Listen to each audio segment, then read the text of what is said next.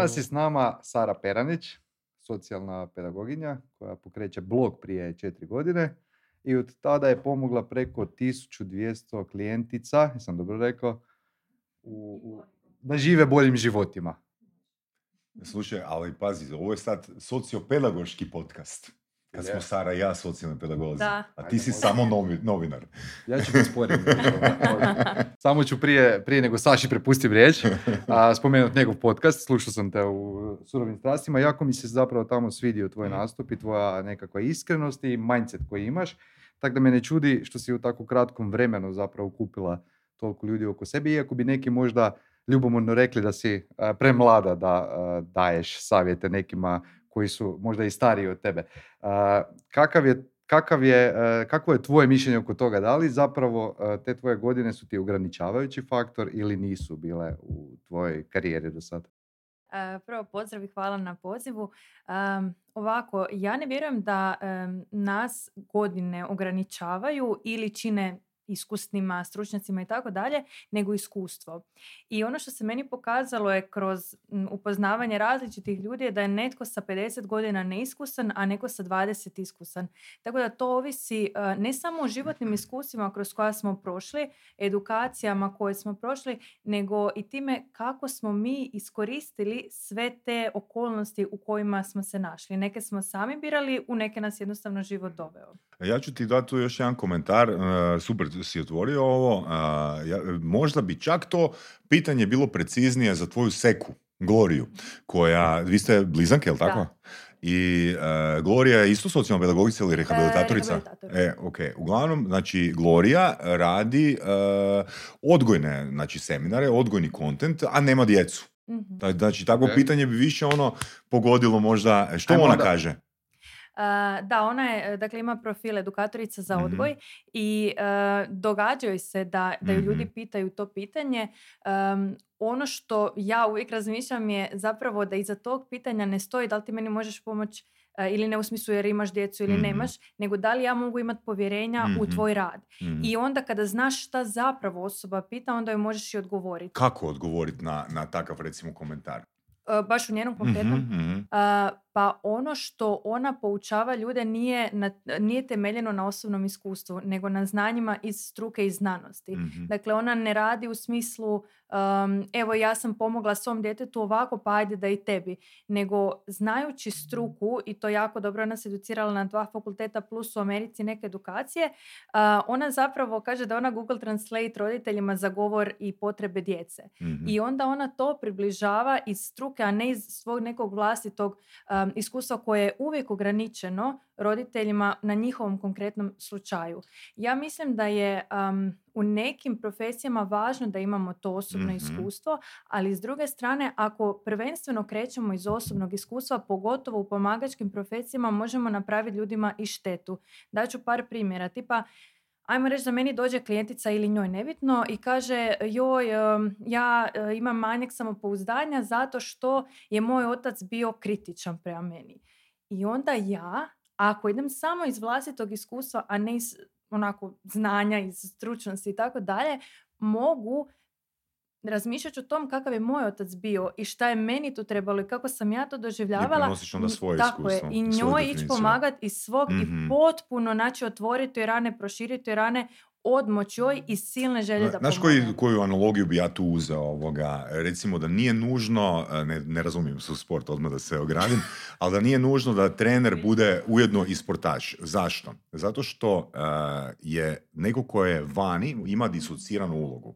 Znači nije, uh, nije angažiran ono unutra. Znači nije bio na terenu, nego gledao je cijelo vrijeme tu igru s tribina. I s tribina je puno bolji pregled. Isto tako, ono, to smo mi, ja mislim, u Surovim strastima uh, pričali. Znači, čak i, pustimo sad psihoterapeuta, ali poanta je ono kad mi imamo neki problem, mi uvijek pitamo nekog drugog za savjet, zato jer ta osoba je ipak disocirana, znači to je osoba koja je hladne glave. I ja osobno stvarno vjerujem da uh, ukoliko je neko dobar teoretičar, a može napraviti to odstupanje, znači može da se, da se ne asocira ono u svoju mm-hmm. situaciju, može napraviti ono dobar posao čak i osoba koja ima ono puno iskustva, ne? Ali mora Naravno. se full disciplinirati da se sa svojim iskustvima ne asocira u stanje u kojem se osoba ne nalazi. A ja bih samo preformulirao onda pitanje zapravo, mm-hmm. koja je po tebi onda glavna kvaliteta koju ti imaš, a koja privlači te ljude unatoč tome što si mlada? Znači, kako si ukupila tako, kako si uspjela tako mlada ukupiti uh, toliku zajednicu i, znaš, ono, da li ima neka jedna ključna stvar? Istu stvar sam pitao i Kristinu, čisto da znaš. Okay. Pa da čujem. Uh, jedna ključna stvar. Reći ću što su meni klijentice rekle da je ta jedna ključna stvar, uh, a to je da sve što pričam živim. U smislu da sam sve te informacije koje njima prenosim prvo ja integrirala.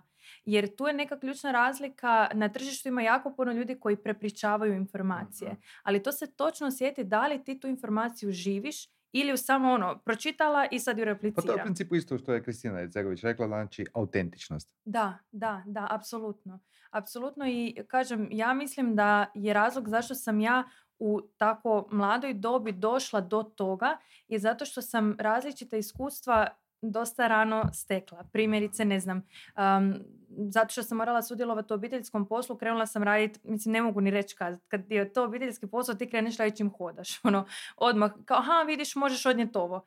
I tu je krenulo jako puno... Radi se u restoranu, je li tako? Da, da, da. I tu je krenulo jako, jako puno obaveza. Kasnije, onako kako se mama razbolila, morali smo mi se to preuzeti na sebe kao djeca i tu je bilo onako baš jako, jako puno odgovornosti gdje ti shvatiš, aha, ja ovoliko puno radim, nemam nikakvu slobodu, a s druge strane ne vidim, ne vidim nikakav napredak. Znači, nama je svaka godina izgledala isto. Preko ljeta ubiješ se od posla, preko zime živiš jednako kao što si živio prošle godine. Meni to bilo kao, ovo nema smisla. Znači, ok, ima mi smisla da se trudim, ali moram vidjeti neki progres. Ako nema progresa, ja gubim motivaciju.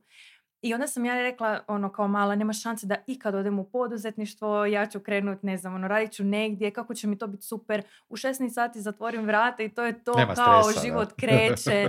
Da. I uh, to je meni zaista bila neka ideja u tim prvim danima. Onda kasnije, kako sam, onako, em sam se puno stresirala, pa sam se razbolila, pa sam doživjela karcinom, početni stadij, pa onda sva ta neka iskustva, pa gubitak mame sa dvadeset tri, sva ta neka iskustva te poprilično pozrele. Da, i onda um, kreneš si postavljati neka pitanja koja si baš klinci ne postavljaju, tipa šta je moja svrha, uh, prema čemu ja osjećam strast, jer ti kada dobiješ taj loš nalaz i drži ga u rukama i vidiš svoje ime, skužiš, Isuse, meni je vrijeme ograničeno, a klinci se to baš ne pita, mislim, ne razmišljaš pa o tome. Pa nitko se ne pita, ne samo da. klinci, ne? I onda, kad to shvatiš, shvatiš, Isuse, ja ne želim više trošiti vrijeme na uh, razmišljanje o tuđem mišljenju, na scrollanje Instagrama, na, znači na bilo kakve te stvari. I onda ti je puno lakše zapravo postaviti prioritete, reći nekim stvarima ne, iz, jednostavno ti izgradiš se iz toga.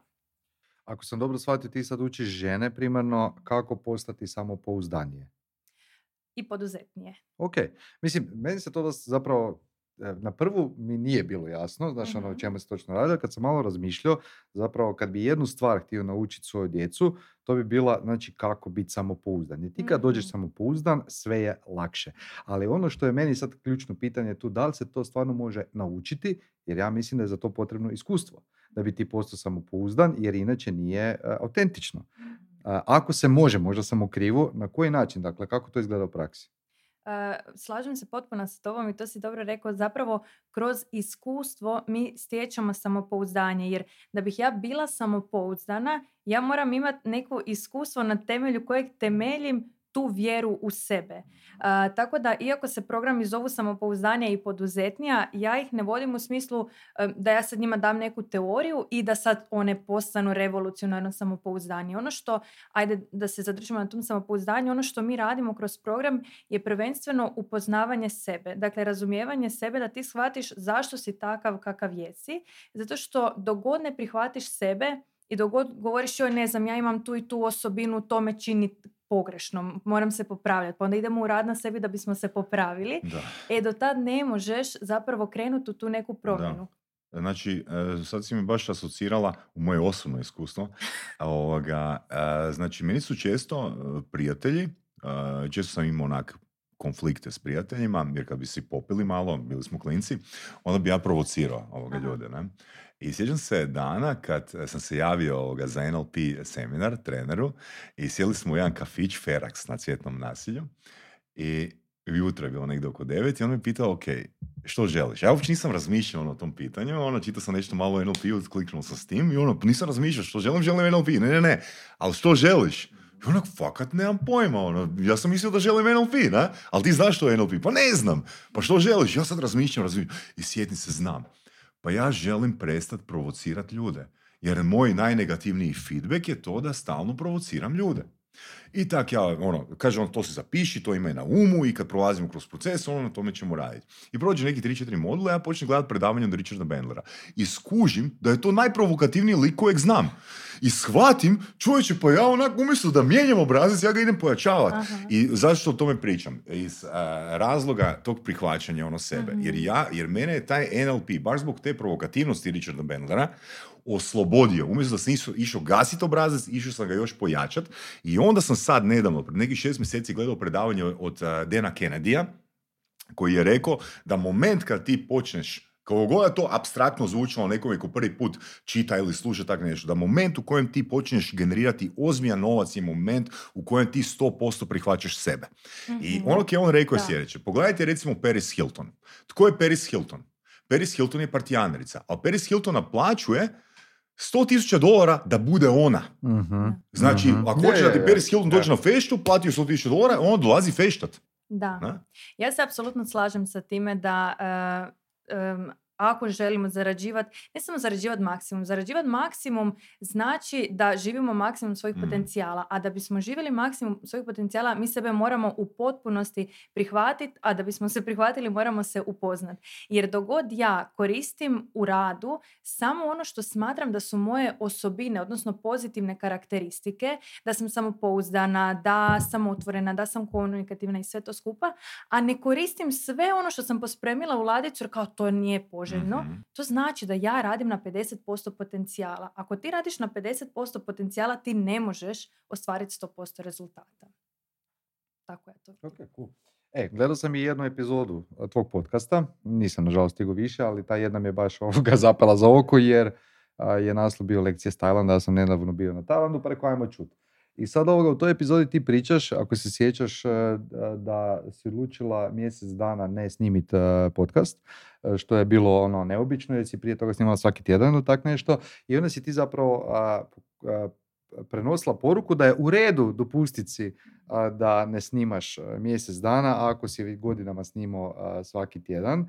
Pa sam te htio pitat koliko je po tebi konzistencija zapravo bitna za uspješnost i a, kako to funkcionira u praksi, da objasnimo Saši da možda nije nužno konzistencija da uvijek mora biti sve po P S-u i po procedurama, nego da ponekad je ok slušati sebe.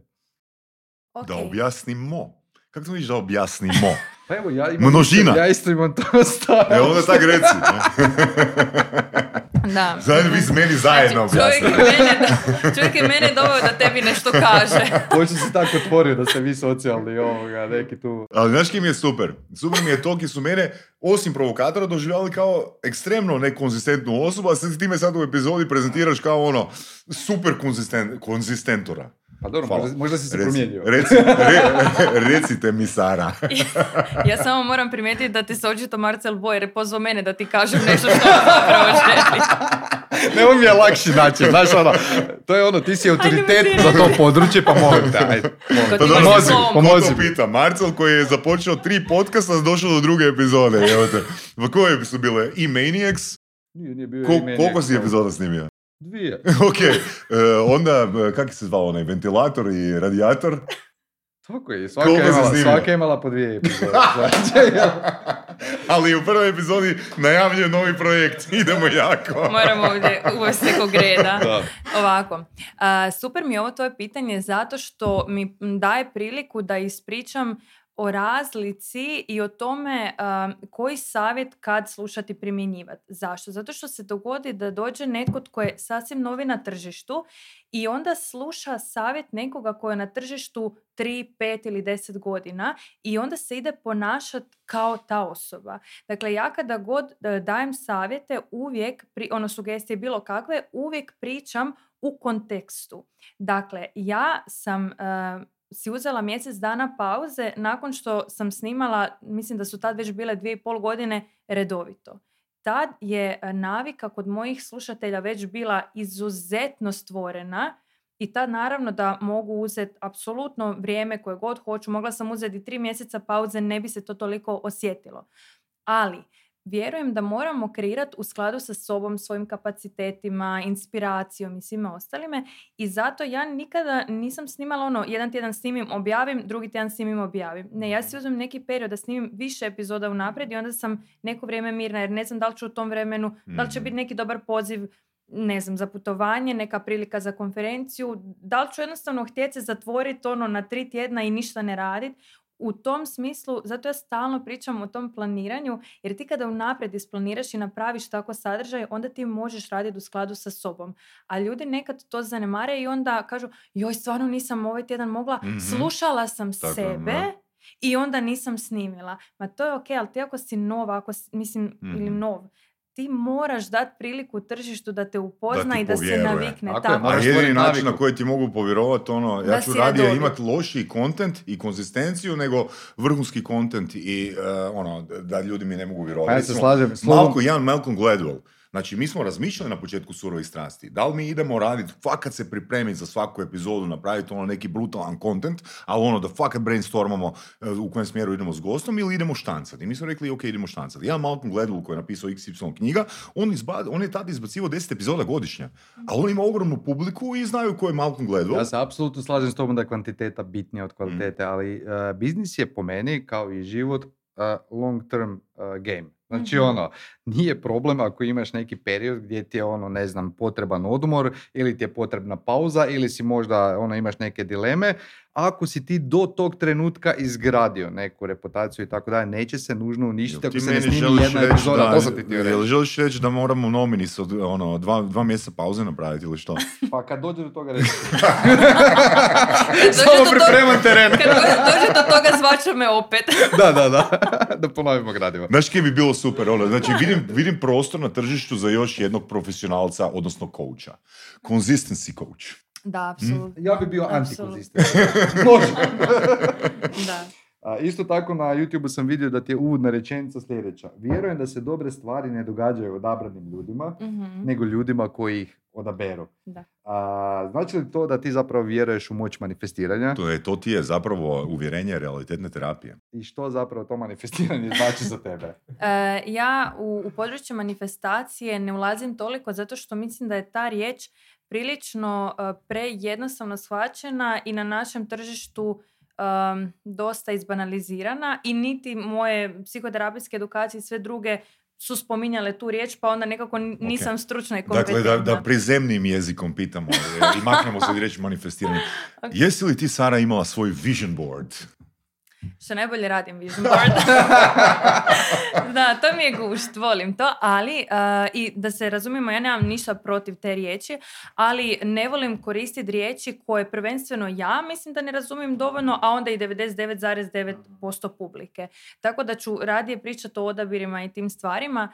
Um, ja volim tu rečenicu, ona je nastala kao odgovor na to što se um, većini ljudi čini da kada vide nekog uspješnog, da je on ili rođen takav, ili um, on sretna zvijezda ili bogati roditelji ili baš ima sreće ili nešto, a ja sa ovime gdje jesam i sa potencijalima koje ja nosim u sebi, ja, to ne, ja tu ne mogu ništa. Ok, ali ja ću te tu malo, malo zaustaviti iz razloga jer, znaš koji je moj zaključak nakon Surove strasti? Da fakat jesu imali sreće. Ok, ali ti moraš e, biti na pravom... Zašto? Jer ukoliko ti imaš sposobnost, ukoliko ti imaš sposobnost da napraviš jednu stvar, onda ti nije problem to replicirati u drugim okvirima. To jest, to bi trebalo biti neko uvjerenje. Jer ti je si, imaš, imaš, imaš, imaš iskustvo uspjeha Imaš iskustvo uspjeha, ok, super, ono, imaš i neki novac, znači imaš i samopouzdanje, i mm-hmm. samopoštovanje, i dokaz iz vana, lakše. Ček, ček, ček. Ali zapravo ti imaš jako malo poduzetnika u Hrvatskoj koji su serijski uspjeli. Serijski uspjeli. Da. Ok, uh, ja... Ili, još jedan detalj ću dodat. Znači, zašto, meni je super knjiga um, Millionaire Fastlane. Zašto? Zato kad on govori, autor DeMarco govori sljedeće. Kaže da su zapravo ljudi koji pričaju o financijama prevaranti. Zašto?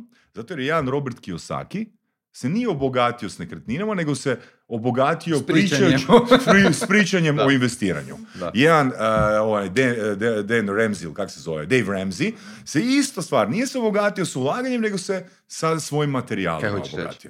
Što hoću reći? Da. Hoću reći ovoga da ne postoji tu konzistencija, ne postoji ono preklapanje, kužiš, da treba slušati ljude koji su u točno određenoj, točno određenoj domeni uspjeli. Ne? I sad drugo je to da je jako teško čak i njima koji imaju kapital i koji imaju ono ogroman priljev novca u svih tih materijala, ponoviti takav sličan uspjeh u nekom drugom okviru. Tako da, ono, zaključno što bih htio reći, pustimo mi na stranu ono biznis skillove, ali ono, u biznisu fakat je jako bitan timing. Jer ako pričamo i o online programima, znači, baš smo pričali s Kristinom malo prije, znači tu je bilo bio element sreće. Mi imamo primjera na hrvatskom tržištu ljudi koji su dvije tisuće četrnaeste, dvije tisuće petnaeste, dvije tisuće šesnaeste isto imali online programe, ali su pogodili, ali su fulali timing.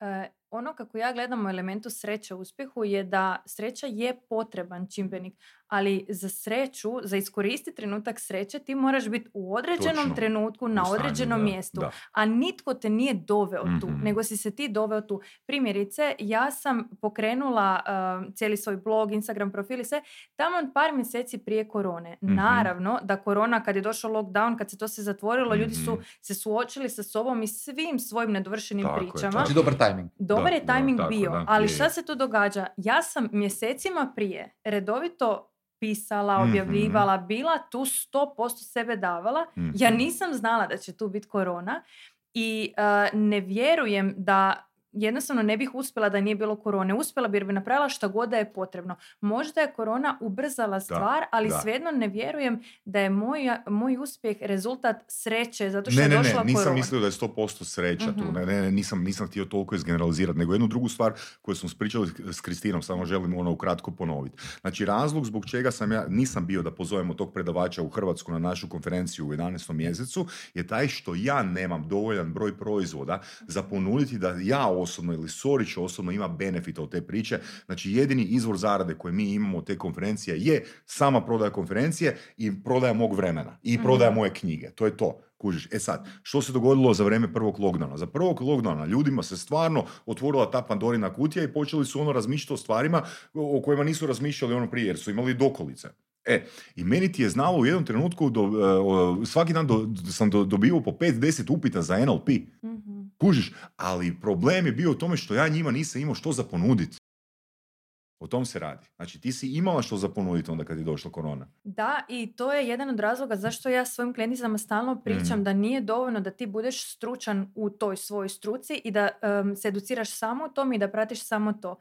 Ti ako si ozbiljan poduzetnik, ti onda moraš pratiti i stanje u svijetu, i stanje na tržištu i sve to, i pratiti ne samo sve to što se sad događa, nego i učiti povijest, da bi ti onda mogao predviđati šta bi se moglo dogoditi u budućnosti i na temelju toga Uh, kreirati svoju ponudu. Naravno da koronu, sad ako se držimo nje, nismo mogli predvidjeti, ali nekakve krize u svijetu možeš predvidjeti. Meni najbolje sad kad je, kako se uvodio euro i onda kad su ljudi pričali ajme jadne mjenjačnice, pa oni će sad propast. Oprosti, šta znači jadne mjenjačnice? Znači oni godinama znaju da otkad smo u Europskoj uniji mm, će, će se to dogoditi i ti postepeno moraš početi. Naravno da nećeš kad si u početku, znači ovo ne pričam za ljude koji su tek počeli, ali ako si ti godinama u poslu, pa ti moraš početi pratiti šta se događa sa tržištem, šta se događa sa firmama u tvojoj branši, kakav je, ne, znaš ono, kao i restoran, na primjer. Ima neki pik pa padne, pa mm. opano, znači moraš se educirati o tome kako tržište funkcionira i šta u skladu s tim možeš očekivati. A ne kao, joj, ja sam sad na vrhu, super, sad ne, ne treba mi mentor, ne treba mi više edukacija, ne treba mi ništa, kao ja sam sad... Ako tako razmišljaš, brzo ćeš se ugasiti. Znači, konstantan nas... rad na sebi u principu. Da, ja to vidim kao svijeću. Baš sinoć ovoga sam, ono, imam onaj poklopčić s kojim zatvorim svijeću i sad šta je fora? Kad ti njoj zatvoriš dotok zraka, ona još neko malo vrijeme gori, tinja. ali onda se ubrzo ugasi. E tako isto i s uspjehom. Ti ćeš još neko vrijeme moći se šlajfat na onom što si prije ulagao i radio, ali ako ti ne ubaciš novi kisik, znači nema šanse. Da, ima jedan citat, tu se mi sad sjetila, jedan poznati inženjer, kaže no one has to change. I onda sljedeći red, survival is optional. Da, da, da, da, tako je. To je to. Da, ali ja bih se samo kratko nadovezala na ovo što si rekao za Kiyosaki, to mi je baš zanimljivo. Nažalost, na našem tržištu mislim da je, da je toga jako puno, da ljudi koji ne znaju kako da prodaju, počnu drugima pričati kako da oni prodaju i onda se obogate od toga. Onda ne znam, imamo coacheve koji uče kako da privučeš novac i onda privuku novac na taj... Da.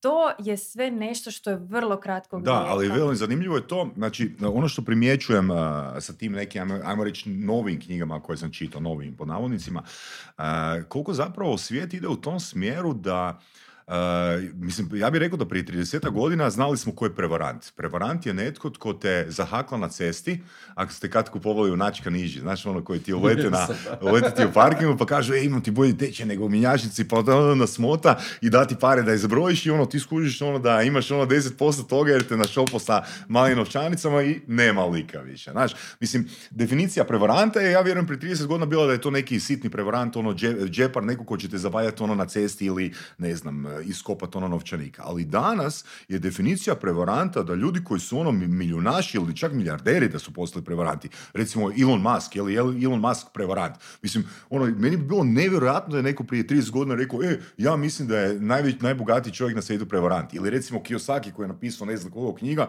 e, Kiyosaki je zapravo prevarant. Ne? Dobro, tu moramo uzeti u obzir i činjenicu da naše društvo jako voli hejtat uspješne ljude. Tako da ja kad god čujem tako neke generalizacije sam dosta, ono, ajde da, da malo ostanemo korak natrag, e, kultura neuspjeha je kod nas vrlo sve prisutna i onda svakoga tko se izdvoji, tko uspije i nešto, ajmo ga spustit, ajmo ga popljuvat, Rimca, na primjer, znači koga god, ajmo ih sve popljuvat, tako da bi svi lijepo bili na dnu nisko i da niko se ne bi pitao, ups, ako može on, mm-hmm. a išli smo skupa u osnovnu ili to mi je lik iz ulice, da li možda mogu i, mogu i ja? Da, jer to je Richard Bandler ovoga da. Priča. Ali zapravo, evo, ja, ću, ja sad imam neku novu asocijaciju, pretpostavljam da ste oboje gledali film Klub boraca. I zapravo u tom filmu uh, je uh, zapravo ideja projekta Mayhem, ajmo uništiti sve financijske institucije da svi krenemo od nule. Sjećaš toga? A? Što misliš o tom konceptu? Pa da svi krenemo od nule, opet bi u roku tako od godinu postoji dana... Dokazi za to. Postoji dokazi za to. Apsolutno sam da. sigurna i ja kad sam... Kad sam tek kretala, ja sam čula to da bogati, uspješni ljudi kažu, gle, ja da, ono, već sam par puta osobe svega i opet izgradio, meni je to bilo kao, čovječe, kako? Ali sada, kada sam ja naučila i, i morala izgraditi sve iskode, žive da. vještine, mindset, sve, sve, sve, meni je sad to potpuno jasno. Mm-hmm. Jer čak, i, mislim, ja sam tad razmišljala, pa eto, na primjer, dobiš na lotu i onda od toga kreneš, ali nije do toga. Ti, ako ti se dogodi neki brzi uspjeh, a nemaš potrebne vještine, ti ćeš to izgubiti sigurno. Mm. Jer su to jednostavno, raz, ono, upravljanje... Koje su to vještine? Pa prva stvar, kad kažem upravljanje novcem, onda tu vidim tri kategorije. Zaradit novac, znači znat ga zaradit, znat ga posjedovat i znat ga ulagati i investirati. Što znači znat ga posjedovat? Pa, um, nažalost, jako puno ljudi koji su odrasli bez novca jednostavno se osjećaju, to im je nesigurno i nepoznato i onda uh, silno moraju potrošiti mm-hmm. samo zato što im je užasno neugodno imati nešto mm-hmm. što nikad prije nisu imali. Mm-hmm. Znači, taj dio da ti imaš taj novac... I da ništa ne radiš s njim. Da, da, da, jer kao ono, ko da te žulja, šta da sad radim, šta da sad radim. Uh, I onda, ono, vidiš osobe koje onako bezglavo troše na neke gluposti. To ne znači da sebe ne trebaš počasti, da tu ne pričamo o tome, nego ono, baš moraš doći na nulu da, da bi ti sam sa sobom da, opet bio je, u to balansu. Je, to, to imamo povezanost ono sa motivacijom. Znači, mm-hmm, recimo da, imamo primjere, da, da. Znači onaj najjednostavniji basic primjer odmah odi prema motivacija. Di mnogi bogataši koji su rođeni u siromašnim, self-made milijunaši koji su rođeni u siromašnim obiteljima su postigli uspjeh, ali su onda propadali. Propadali su zbog uh, toga što njihov mindset nije bio spreman, jer je izvor njihove motivacije bio u odmicanju od boli. Da, okay? da, da. Znači, to je, to je, to je taj koncept. Ne? Da, i ja to zato uvijek ističem da, um, dakle, kada ti te krećeš mm-hmm. u, u poslovanje, vrlo često se dogodi da ti krećeš iz motivacije od nečega tako, da tako ideš. A tek uvijek kasnije dođeš prema. Tako je, ali tu, tu je ključan... Ti iskustvo moraš reprogramirati svoj um. Znači, kad da. se tebi puno uspjeha događa, onda se reprogramiranje događa samo od sebe. Ali još ću se referirati na primjer Anthony Robbinsa, koji je ono imao isto sreće, sreće u životu, ali je imao i dobre strategije. Dakle, Tony Robbins je bio uh, dio tima od Jima Rohna, onog poznatog ono, motivacijskog nekog govornika, predavača, nije bio trener, nek je baš bio predavač i naučio od njega koliko je bitan sadržaj, koliko je bitna ono, ta konzistencija, koliko je bitno, a opet ono sadržaj koji ćeš ti zadovoljiti mainstream publiku, jer to su bili ono ogromni seminari u sedamdesetim i osamdesetim godinama, i koliko je bitno imati svoj proizvod da imaš skalu. I Tony Robbins je odabrao kanal Top Shopa, odnosno ono, kako se zove, telemercial, nije, nije bitno, gdje je on prodavao svoje kazete još početkom osamdesetih godina. I njemu se praktički ono u vrlo kratkom vremenu dogodio ono ogroman uspjeh, ali nije imao dovoljno jake programe u svojoj glavi. I on je ono, znači, to je taj dio zaraditi novac. Jer kad ti zaradiš ono jako veliku količinu novca ili dobiješ, nije bitno, ali tvoj mindset nije spreman, ono što je on napravio, on je kupio vilu negdje u Beverly Hillsu. Počeo je jest uh, sve ono što si nikad nije mogao priuštiti, skužio ono da u par mjeseci em si ne može priuštiti vilu, kogod da zarađuje, kogod je njegova... Kogod, tako je, zdravlje mu je narušeno, jebute, i ono, debel je, kužiš, ono se zdebljao se, no svađaš. I to je zapravo taj koncept koji se meni, baš ta knjiga koju sam spomenuo, ono promijenila stav. Znači da postoje ono tri kategorije ljudi, on se totalno ne obraća siromašnima. To su ovoga pješaci, ok, ljudi koji se voze po cesti i ljudi koji idu na highway, koji se voze po autoputu. Pješaci su ljudi koji imaju snažnu, visoku, jaku magnitudu. To su ljudi koji ono zarađuju jako, jako puno, ali oni su ovisnici o lifestyle-u. I oni ne, ne spadaju u tu drugu kategoriju posjedovat novac, koje je Sara spomenula, nego oni se tog novca žele riješiti, mm-hmm. ok? Oni ulažu u statusne simbole i ono, doslovno da ih potreseš, ono, oni kraj mjeseca nemaju taj novac, ali nego koji gleda iz izvana, znači oni su ljudi koji su, ono, bi bili popularni na Instagramu, a nemaju živog centa, ne? Da, imam jedan ekstremni primjer jedne svoje klijentice koja je, znači, toliko nije um, imala identitet uspješne poduzetnice, tu smo morali onda raditi na slici o sebi, i toliko nije mogla imati, posjedovati novac, mm. da je ona, um, znači, došla je kod mene radi problema sa premalo uh, prodaje i, uh, znači, sad napravila je launch, ovo ono, prodala je tridesetak nekakvih radionica i kaže, uh, tad mi još nismo imali live, ono, da radimo zajedno. I kaže ona meni, ja sam svim ljudima vratila novac. Znači ona je prodala, dobila je taj novac i morala je vratiti da bi se zapravo uskladila sama sa sobom, da bi opet došla na tu, na tu svoju sliku o sebi. Mm-hmm. Da, da bi, da bi mm-hmm. bila u skladu sa slikom o sebi, jer ja jednako osoba koja nema novca. I čim nešto snažno uh, se izdvaja iz toga, ti, ti moraš se vratiti. Da, to se da... me, ko, mislim, razlog zbog čega sam to spomenuo, to se konkretno dogodilo meni. Uh-huh. A, znači, dvije tisuće osme. godine u drugom mjesecu ja sam otišao na bankomat i vidio sam da imam šezdeset i nešto tisuća kuna. I meni je to bilo nezamislivo. Uh-huh. Meni je to bilo ono, wow, jebote, ja sam najbogatiji čovjek na svijetu. E, i u tom momentu, znači, ja sam otvorio unutar sljedeći dva tjedna novu firmu, jer novac ne smije stajati. Mm-hmm, da, da, i zato kažem, mislim, to je sve nešto što ti kroz iskustvo, jednostavno, ja znam kad sam prvi put zarala pet tisuća eura, kao, nešto ono, i, a onda kad shvatiš sad neke cifre, mm-hmm. su ti ono, bože, šta je meni bilo mm-hmm. puno. Ali to je zaista nešto što ti kroz proces moraš učiti. Znači, prvo moraš učiti kako da zaradiš, onda kako da posjediš, a onda kako da ulažeš i investiraš.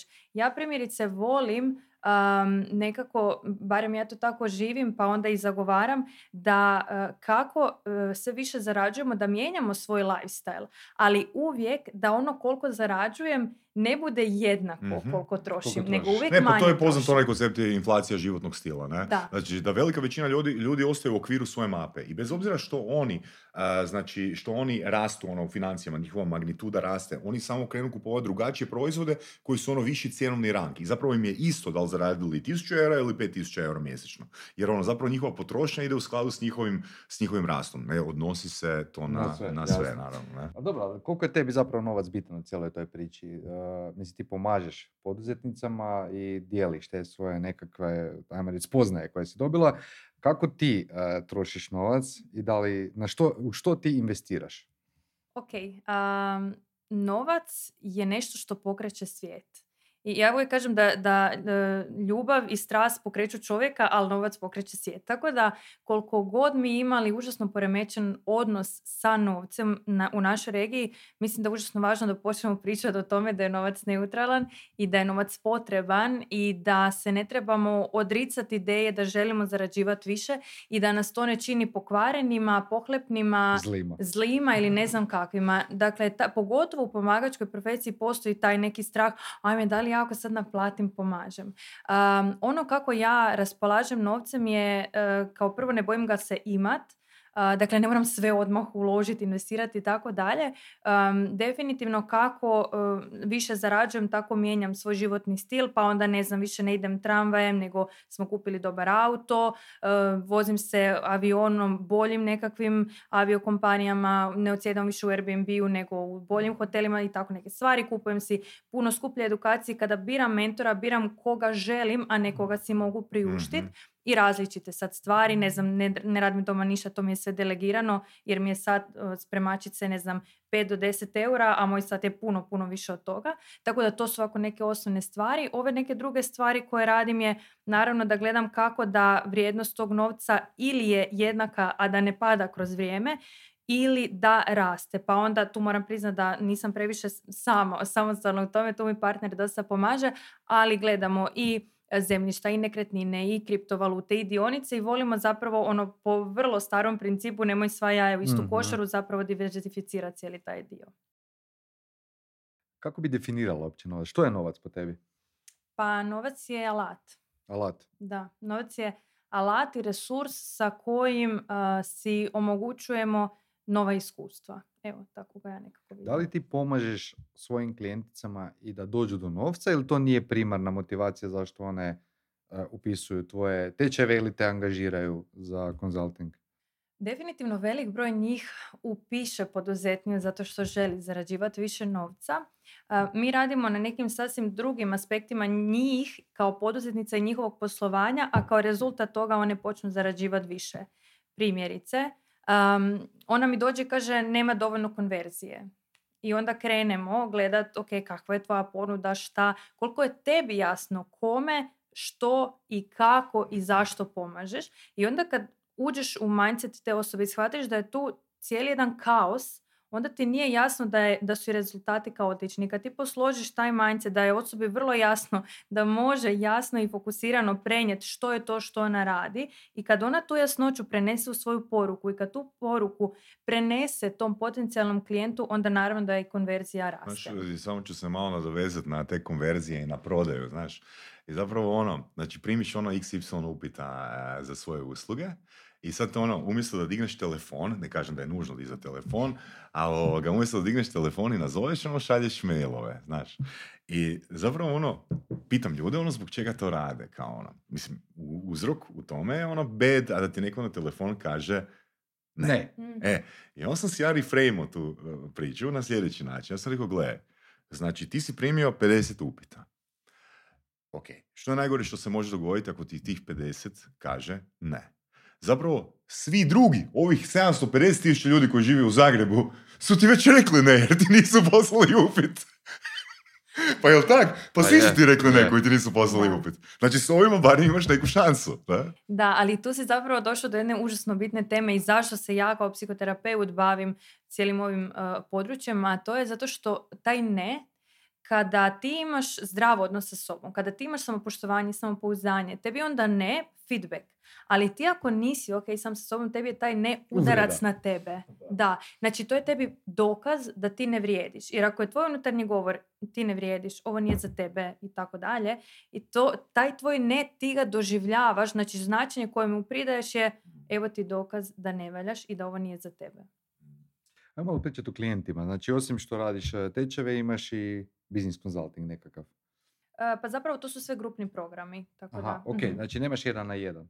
E, ne, ono kako ja to opisujem, radim jedan na jedan unutar grupe. To znači da mi smo na Zoomu svi kao grupa, ali ljudi koji tog tjedna imaju pitanje, dignu ruku i onda mi radimo, ne znam, deset do petnaest minuta, a te koučam jedan na jedan na tom konkretnom pitanju, ali to slušaju i svi drugi ljudi, okay. Zato što to odgovori i njima na pitanja koja možda nisu niti znali da imaju. Ono što me zanima, obzirom da dosta, uh, ajmo reći, briješ na tu nekakvu mindset uh, priču, što i ja isto imam to mišljenje, ovoga, da je to jako bitno. Znači, da li imaš nekakav filter ili bilo tko može postati uh, tvoj klijent? Uh, u samopouzdanju nema filtera, dakle to online program kojeg ti kupiš, slušaš, primjenjuješ i tako dalje. U poduzetnju i budući da je to mentorski program gdje ja radim sa tobom, mm-hmm. apsolutno postoji filter, dakle postoji prijavnica u kojoj detaljno te pitam o tome što si do sada ulagao u sebe, da li ti je ovo prva edukacija iz osobnog razvoja, u kojoj fazi tvoje poslovanje i sad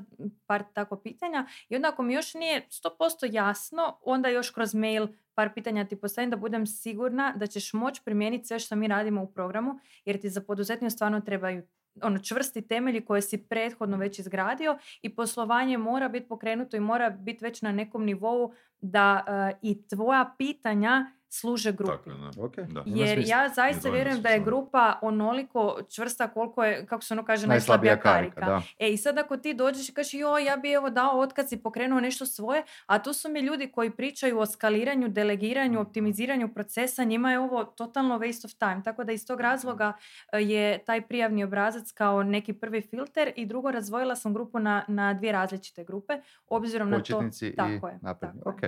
A jesi li kad imala nezadovoljne klijente? A, ovako, nisam imala nezadovoljne klijente u smislu da mi javi ej, kao full sam se razočarala, kakav je ovo program, šta je ovo ili nešto.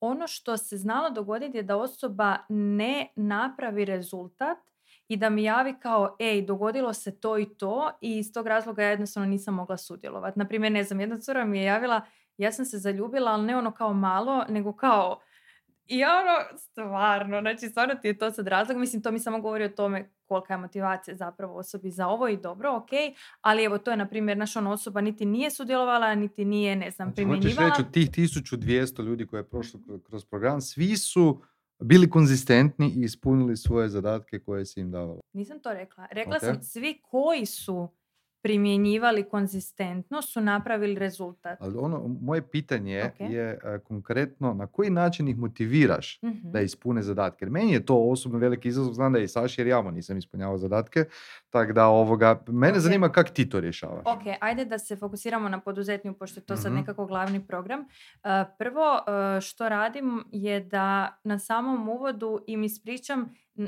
ono detaljno kako najbolje mogu primijeniti Tu, tu cijelu edukaciju. Dakle, super, kako to radim se... ja i ne funkcionira. Dobro, ok, ja ću dovršiti pa ćemo onda nastaviti s ovim.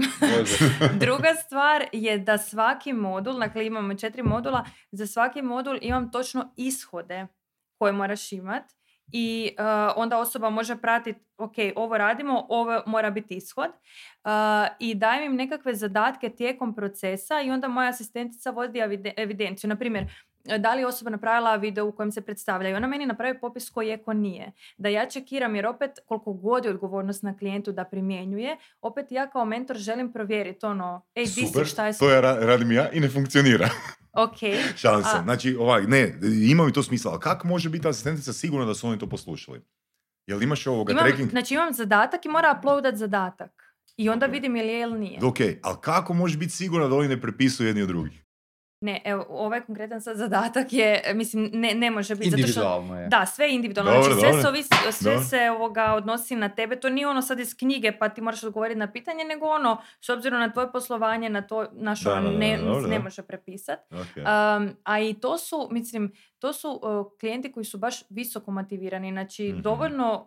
dovoljno su uložili i novce, i energije i svega da stvarno žele taj rezultat. Mm-hmm. Tako da mislim da je tu njihova inicijalna motivacija, ono, mm-hmm. ne, ne uložiš tri tisuće eura dok nisi to siguran da li reći, želiš ili možda ne. Filter, a upravo tako. Cijena. Apsolutno da je. Mislim, apsolutno da je, zato što ja znam kada je moja cijena bila manja, pitanje je bilo puno manje. Znači, e, sada... kada je, naravno, sad je cijena puno veća, pa je broj klijenata u programu puno manji, ali pozivi traju puno duže.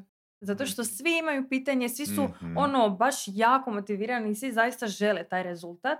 A ono dok je bilo kao pa dobro, ajde, dam toliko pa ni ne osjetim previše, ono, da, i oću commitment. Neću. Da, da, da, da, da, da, da okay. Tako da diže cijene još. Da. Ne, ne, ne, pa mislim, gledaj, to definitivno uh, ima, ima nekog smisla.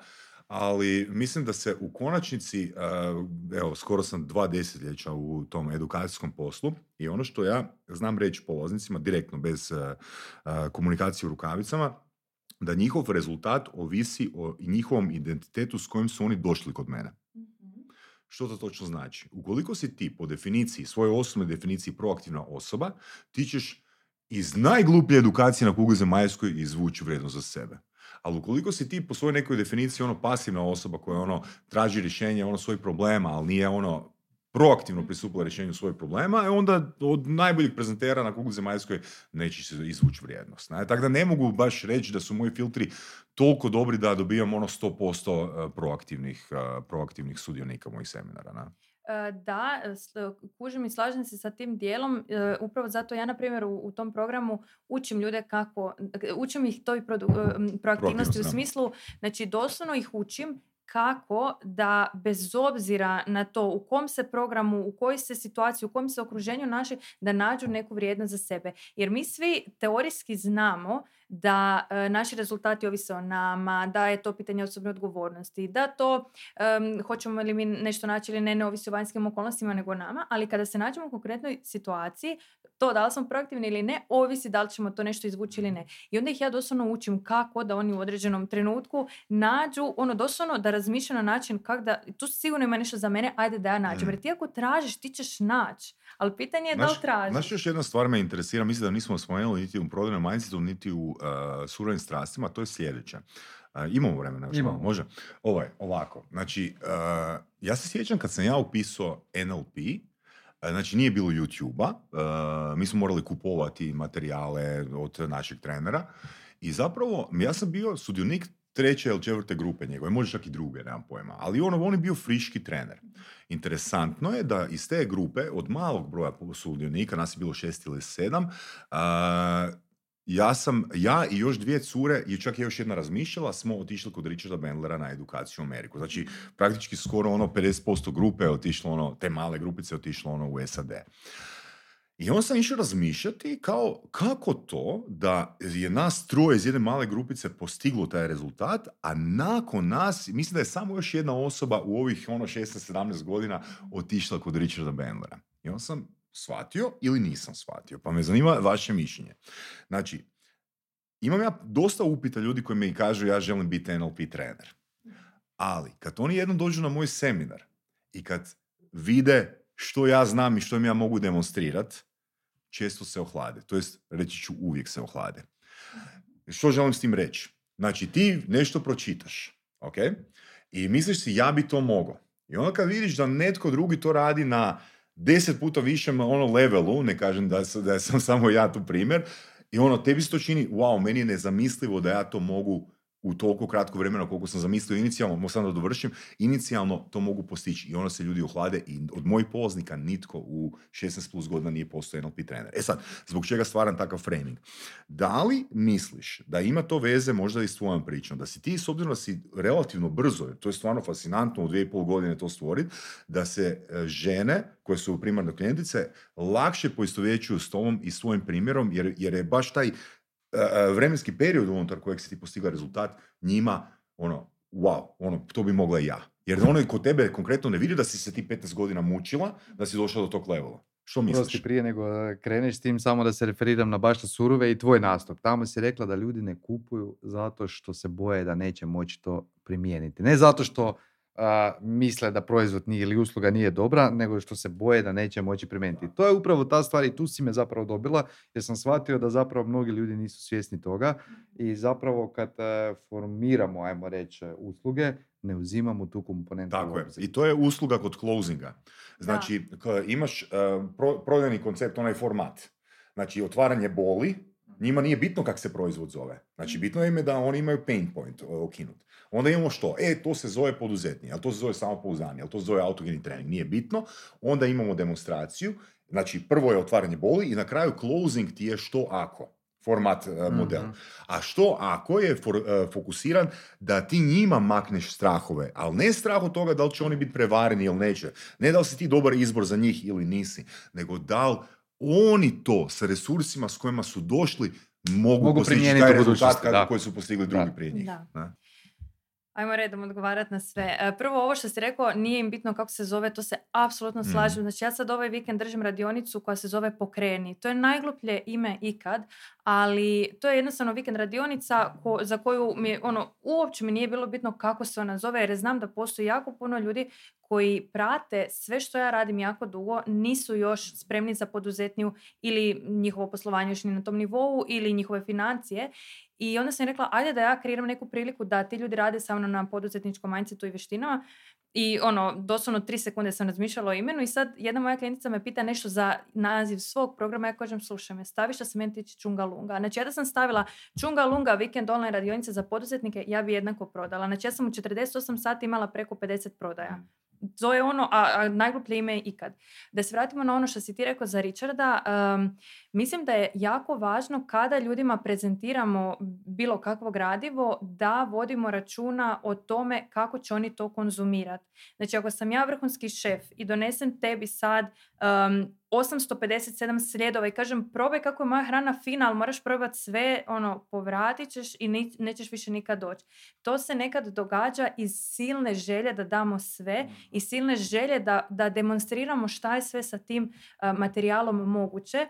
I a, ponekad se čak, to ne referiram se na tebe, nego na baš klijenticu koju imamo od jučerašnjeg poziva na, na pameti, um, nekad iz tog dijela, ajme, još uvijek nisam svjesna da je ovo za mene moguće, još uvijek mm-hmm. se nisam uskladila sa mm-hmm. time da su ove cifre za mene moguće i onda od uh, potrebe da opravdam mm-hmm. tu cijenu i to koliko sam ja zaradila, idem dat previše. I je, onda se osobera. Ja sam govorio nečem, nečem drugom slično, je. Slično je samo još možda korak dalje. Znači, ti, to su lju, polaznici koji upisuju mm-hmm. edukaciju, ali to nisu polaznici koji postaju treneri.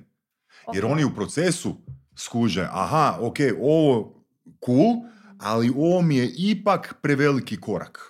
Znaš? Da, pa dobro, ali tu, tu ovisi i motivacija u smislu zašto su upisali. Mislim, ti si možda upisao da bi bio trener, oni su upisali samo da bi... Ne, ne, to su, govorimo o njima koji su upisali da bi bili A, treneri. A, da bi bili baš treneri. Njima koji što recimo kod okay. tebe žene upišu da bi bile poduzetnice. A, ok, da, znači, da, aha, da. Taj drugi stupanj je baš da, da ti budeš tako trener. Je. Znači, ne, okay. treći stupanj je da budeš mm-hmm. trener, ali aha.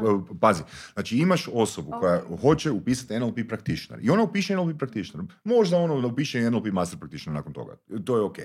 Ali imaš ljude koji dođu ciljano, ja želim biti trener i oni se aha. kroz praktičnar odhlade, odhlade od toga da budu treneri. Kužiš, jer ono da. što njih, znači ono što njih najviše možda trigerira, ono što sam e, dobio kao respons, mm-hmm. kako ti možeš kao predavač iz rukava izvući tri četiri različite primjera koji idu prema istim ishodu. A. I broj priča je taj možda e, ključan element na temelju kojeg u, ja to nikad ne bi mogao. Ne? Mm-hmm. Znači da za svaku situaciju, svaku problem situaciju ti imaš po tri četiri primjera koja ono instantno idu van. Aha, ok, krivi primjer, sljedeći, krivi primjer, sljedeći, znaš. Da.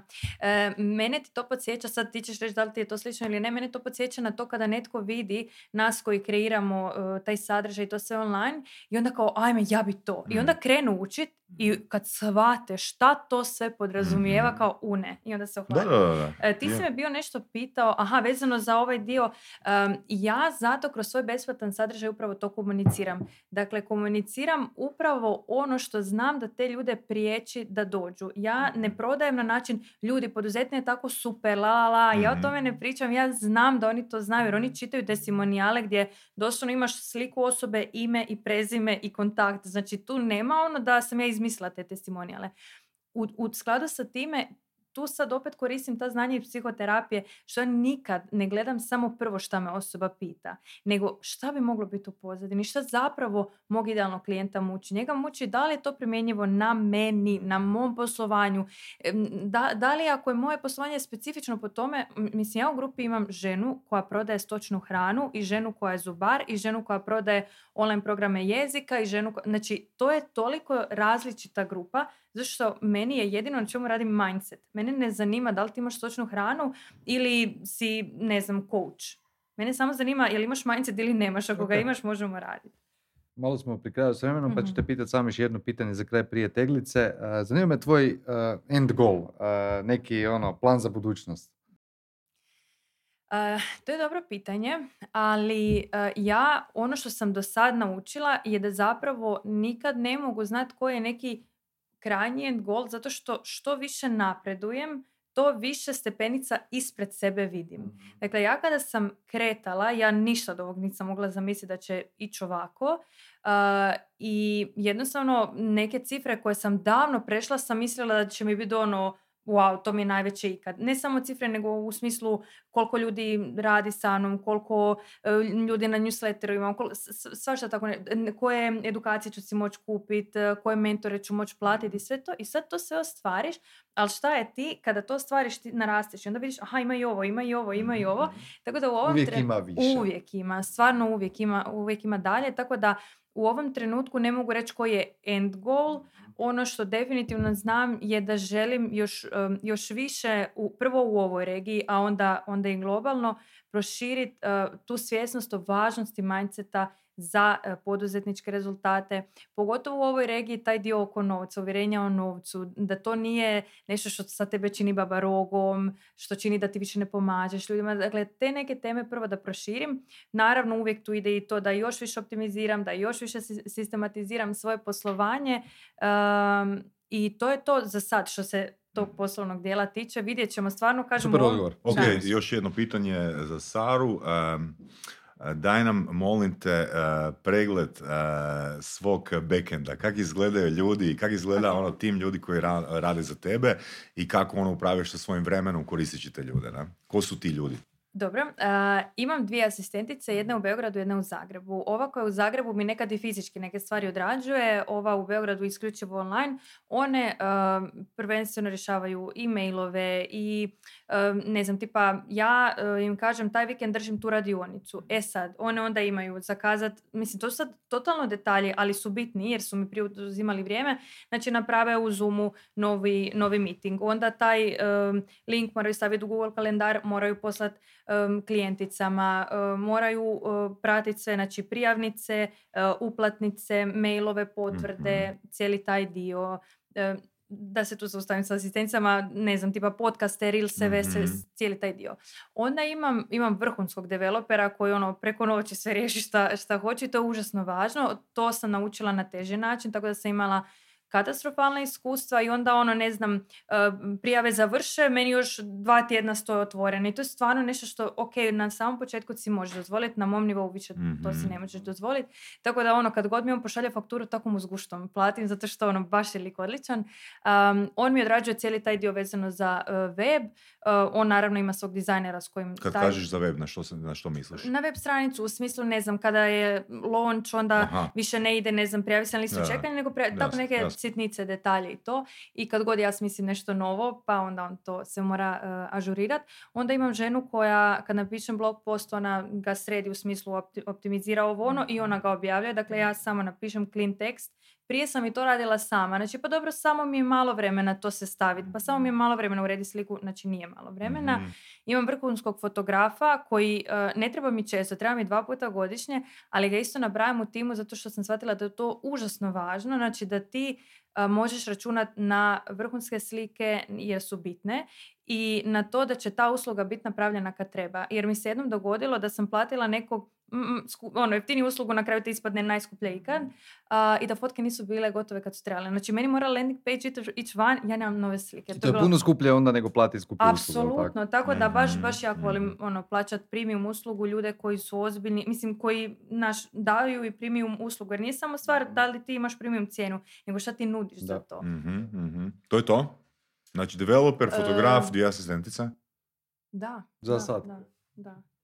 Mislim, im, da, i još jedna cura koja mi uh, u Active Campaignu se vezano za newslettere mm-hmm. sređuje, znači ono liste, uh, cijeli taj neki mm-hmm. dio. Mm-hmm. To je to. Mm-hmm. Koliko je njihova, ono, čisto o, o, okvir, koliko je njih, jel njih plaćaš po satu ili imaš neki paket sati ili... Ovako, developer ima svoju satnicu mm-hmm. i koliko, šta god da treba, Super. koliko sati on potroši, to je to. Asistentica? Asistentice isto po satu za sad plaćam. Mm-hmm. E to je nešto što mi je ono, budući, uh, budući cilj da one još više toga rade i da mi onda budu na mjesečnoj plaći. To bi mi baš bilo super. Mm-hmm. Za sad je to onako po satu koliko uh, mm-hmm. rade. Uh, ja se uvijek trudim da ih plaćam uh, više od prosjeka zato što ja zarađujem više od prosjeka. Onda mi je bitno da cijeli moj tim bude mm-hmm. namiren, a ne da ono koliko malo ja tebe mogu platiti, nije mi to, mm-hmm. nije mi to cool. Mm-hmm.